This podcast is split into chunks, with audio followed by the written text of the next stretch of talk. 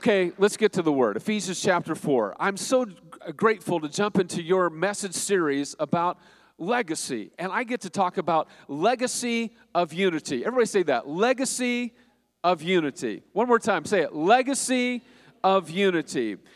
God puts unity inside of a spirit filled, healthy church that is a supernatural demonstration of the representation of God Himself.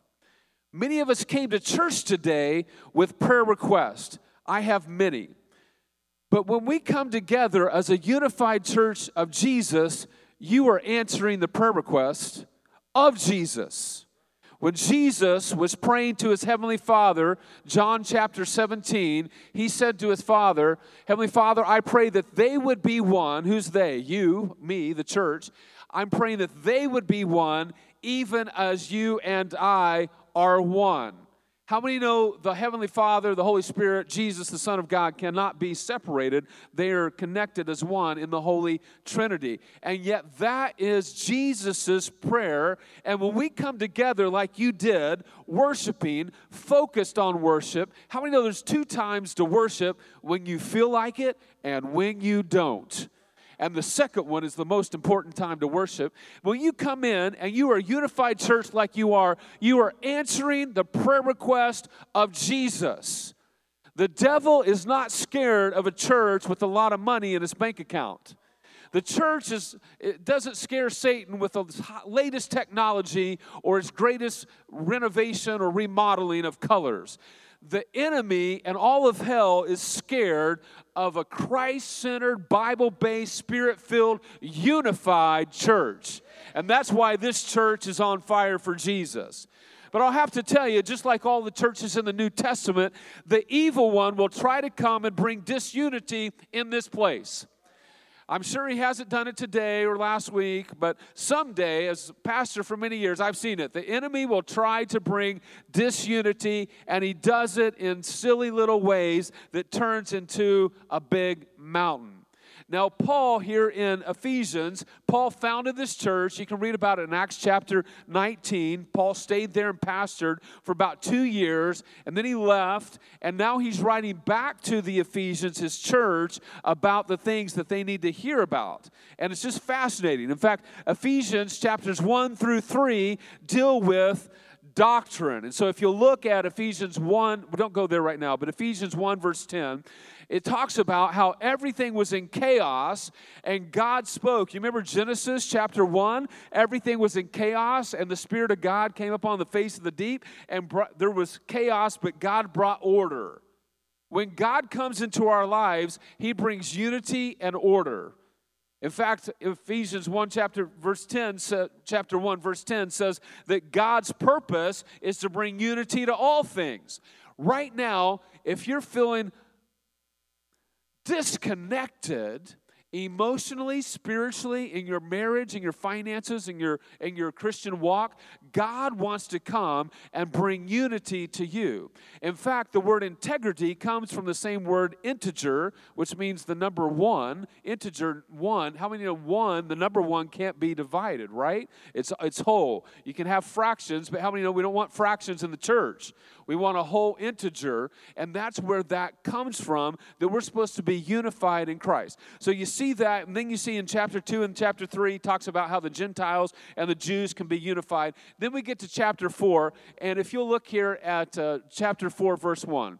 It says this I, therefore, the prisoner of the Lord, beseech you to walk worthy of the calling with which you were called. Now, I ask every church to do something with me, and that's to memorize at least one verse on a Sunday.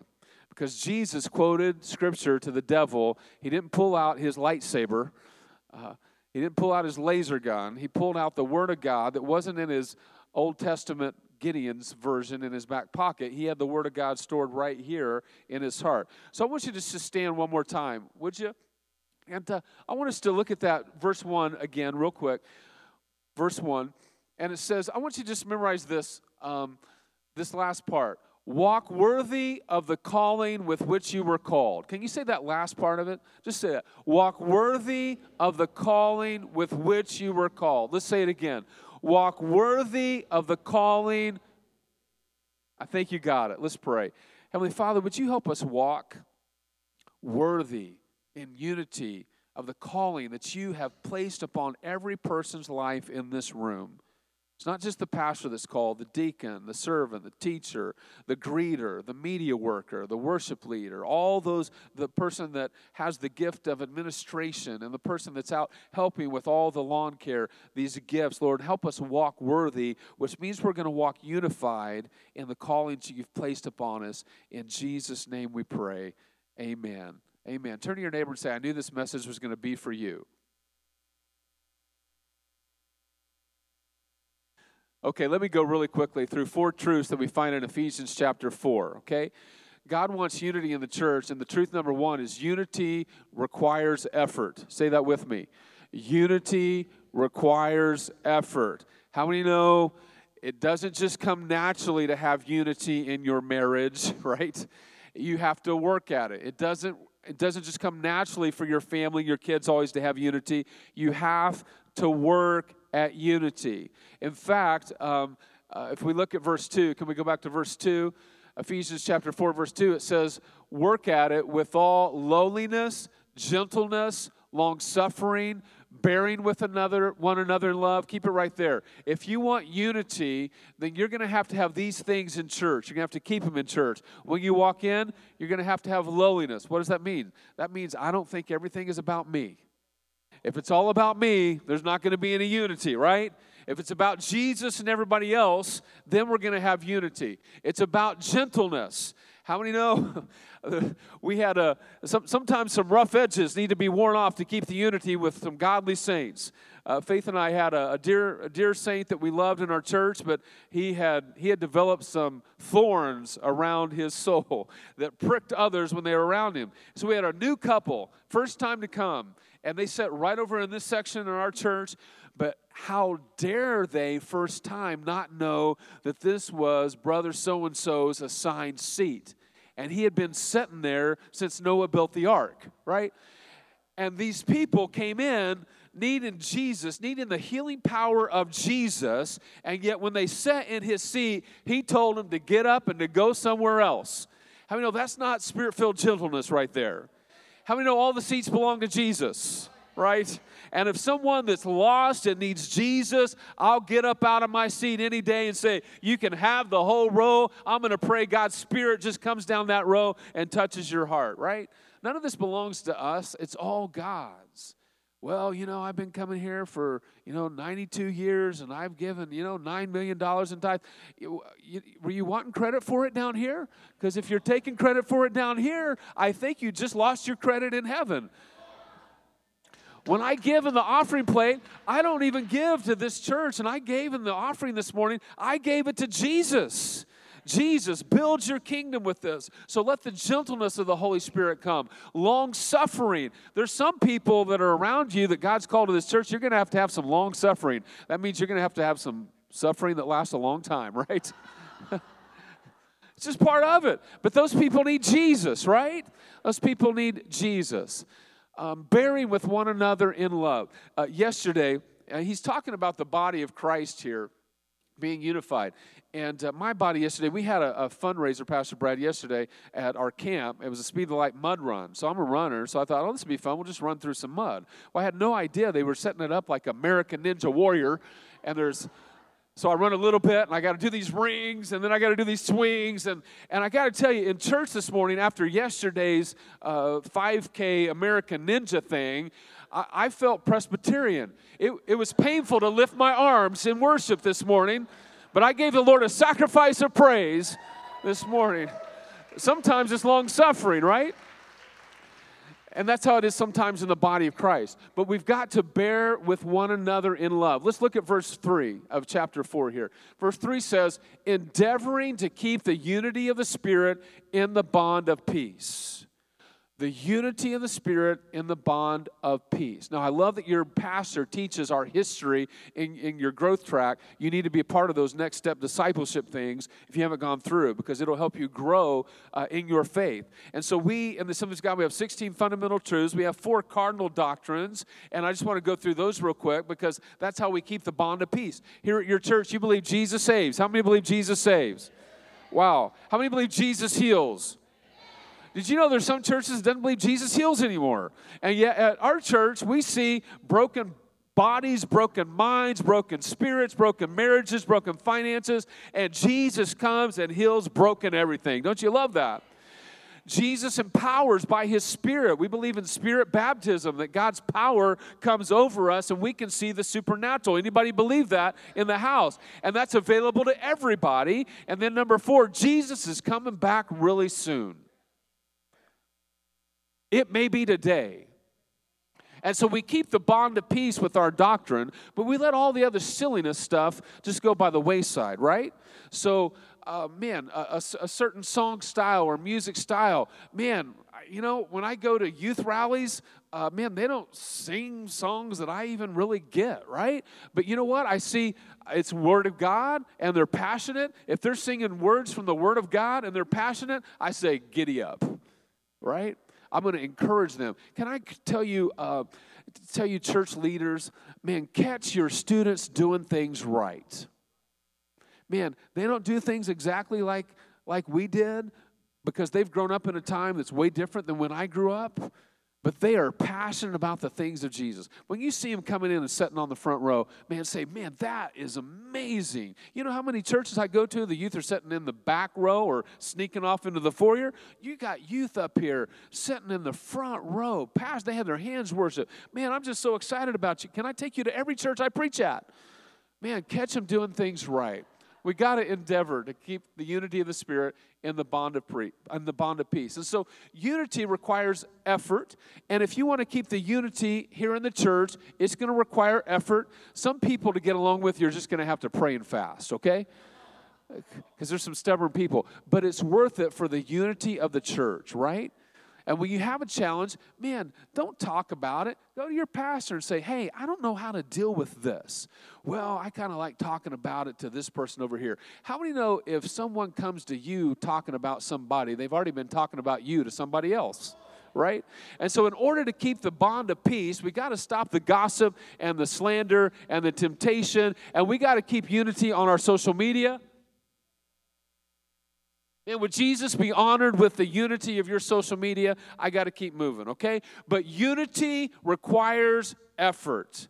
Let me go on to my second truth here, just the next couple verses here. Not only does unity require effort, unity reveals Jesus. Hmm. Say that with me. Unity reveals Jesus.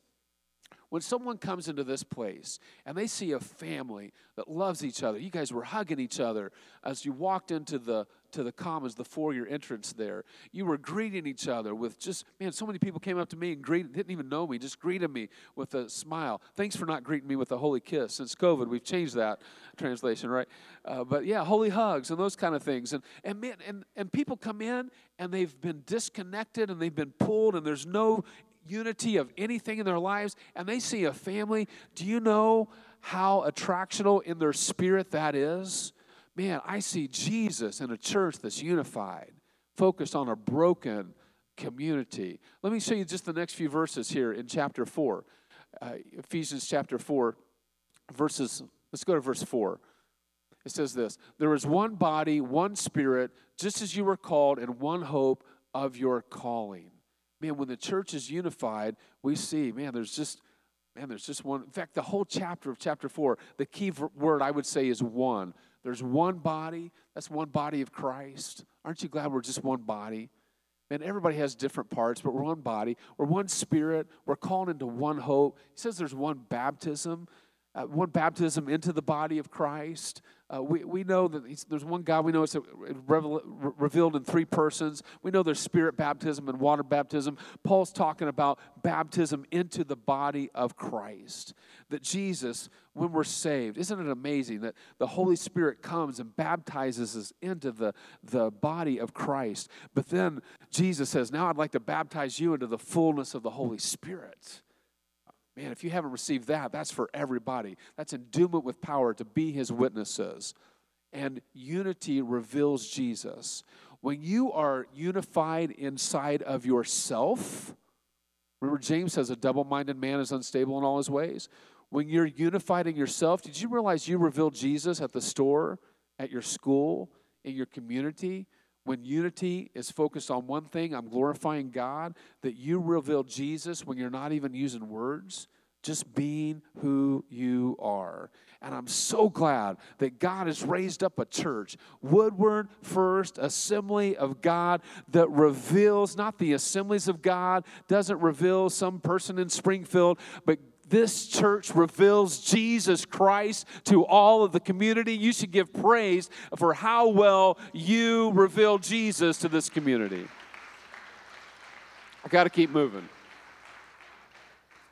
Third truth is this. First is is boy, unity requires effort. Unity reveals Jesus. And then number 3, if you're taking notes. Anybody taking notes? Unity recognizes diversity. I could say it like this unity is not uniformity, right? So there's, there's gifts. Let me, let me break it down just in church offices. So the pastor is a gift to the church. The Bible says that, right? Worthy of double honor. So thank you for taking care of your pastors and over encouraging them, remember. But God gives us the office of the deacons, right? The deacons are a gift to the pastor. That's how it works here. Some churches I've it's not been such a gift, Pastor Brad, but you have really good deacons here. And and so the office of the deacon, the office of the pastor is to lead and be the shepherd, to be the, the caregiver, to bring the word, to feed the sheep and and to cast the vision. Uh, the role of the deacon from Acts chapter 6, the number one role of the deacon scripturally is to preserve the unity of the church. I have deacons call my office sometimes say, We don't have any unity over here. You better come and, and deal with my pastor. I always say, Well, actually, unity is the primary role of the deacon. What you talking about? They say. What happened? Acts chapter 6, the Hebrews are fighting with the Greeks. There was a racial tension because the widows were not being served properly.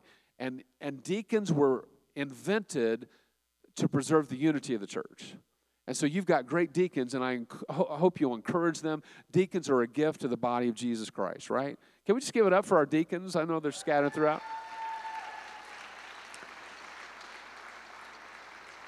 If you look at Acts chapter 6, deacons, number one, preserve the unity of the church.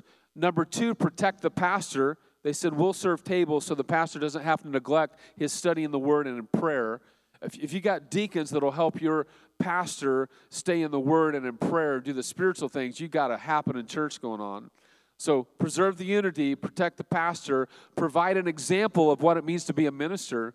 Man, there's a whole congregation look at the deacons as the primary example of how to serve and you've got great deacons. And then they and then they preside over the fiduciary and legal uh, obligations of the church. That's that's not scriptural but that's because of our our corporate setting that we have to live in and that's a gift to the church. And so those are all gifts to the church. And then everyone in this building has a unique role to serve. In fact can we go to the next verse in chapter 4 uh, that i had on the screen? I believe it's uh, uh ephesians chapter 4 there we go. Uh, let's go to verse 7 Verse 7, real quick.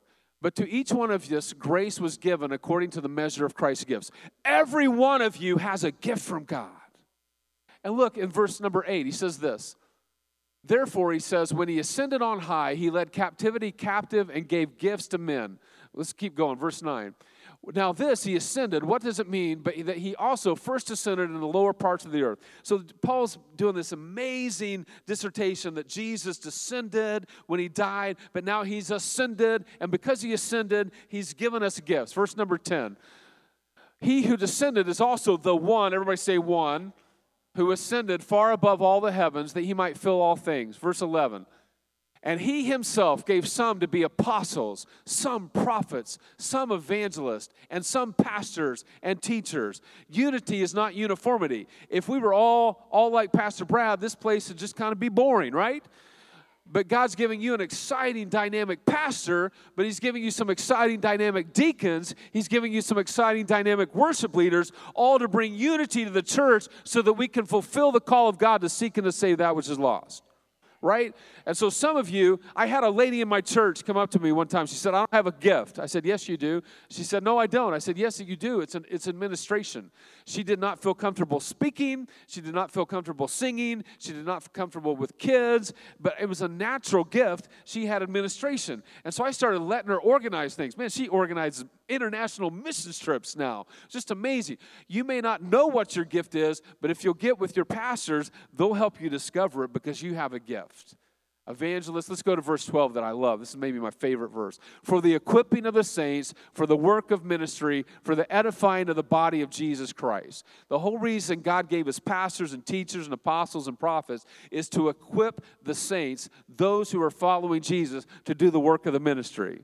The role of pastor, now, Pastor Brad is a Christian and Blondie's a Christian, so they're going to do the work of the ministry. But their role as pastors means that they're going to equip you to do the work of the ministry. I used to tell my leaders, don't let me catch you doing ministry, let me catch you equipping others to do ministry. So, any healthy church in America, around the world right now, is pastor led, deacon protected, staff supported, and laity equipped. Let me say that again. Any healthy church is pastor led, deacon protected, staff supported, but laity equipped. That means the members of the church are involved in doing the work of the ministry. I can show you churches where those equations are different. I can show you a church that's deacon led it is not healthy. I can show you a church that thinks it's staff led, it is not healthy. But this church is healthy because it's pastor led. I can tell you your pastor takes seriously hearing the things of God and what you should be doing as a church. It's deacon protected, men that come around as an Aaron and a Hur and lift his hands to God. And it's it's staff, you got some amazing leaders on this team, but you have to do the work of the ministry to keep the unity of Jesus Christ. Man, I wish I could park it there for a long time. But that is so important in keeping the unity of Jesus. Now, let me go on to my last point here, and that is unity rebukes heresy. Everybody say this unity rebukes heresy. So when you're unified, man, the silly stuff doesn't matter, but the main things do. So if someone comes and says, hey, we can get saved by someone else's name except Jesus, how many know that's heresy? And there'll be unity in the camp because you've surrounded yourself unified in the Word, unified around a man and woman of God, unified in the things of Jesus. You're going to say, no, you know, we, we can't get saved through Kanye's name, right? Whatever right?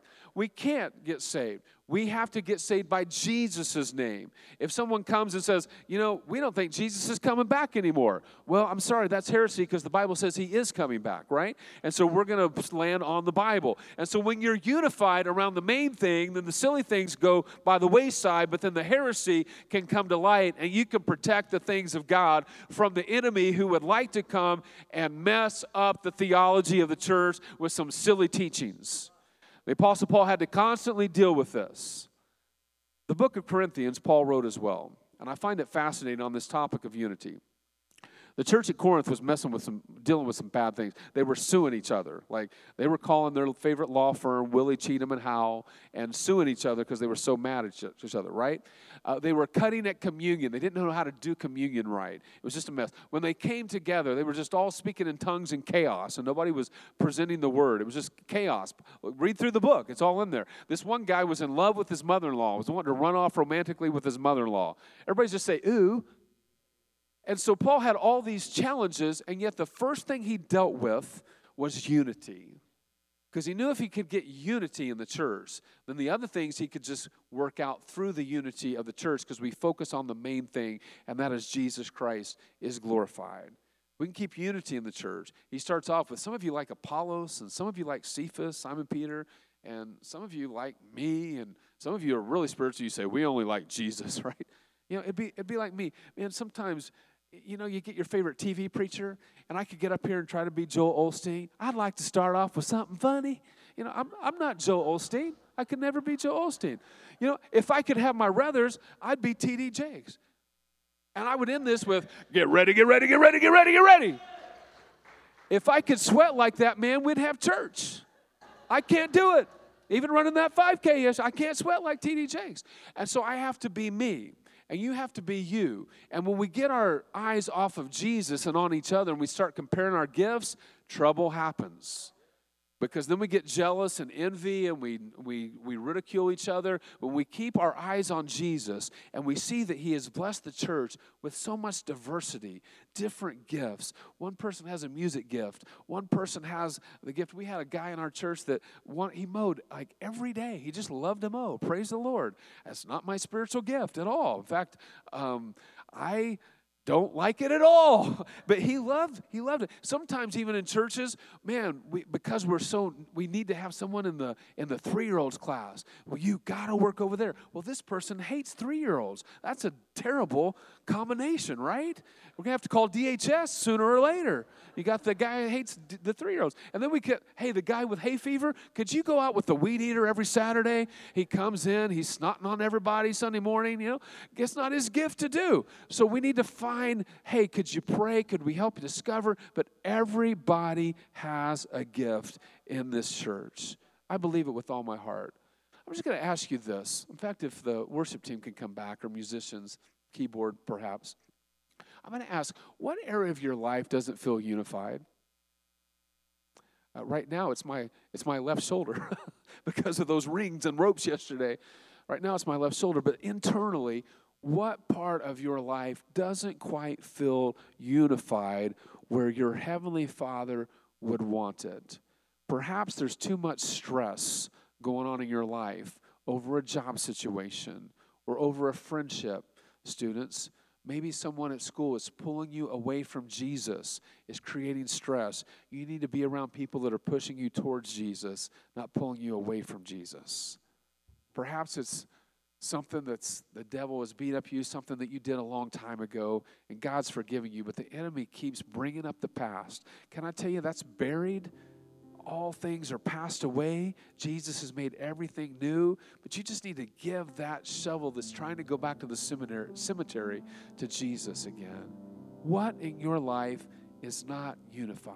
I want to pray over you today. Would you just stand?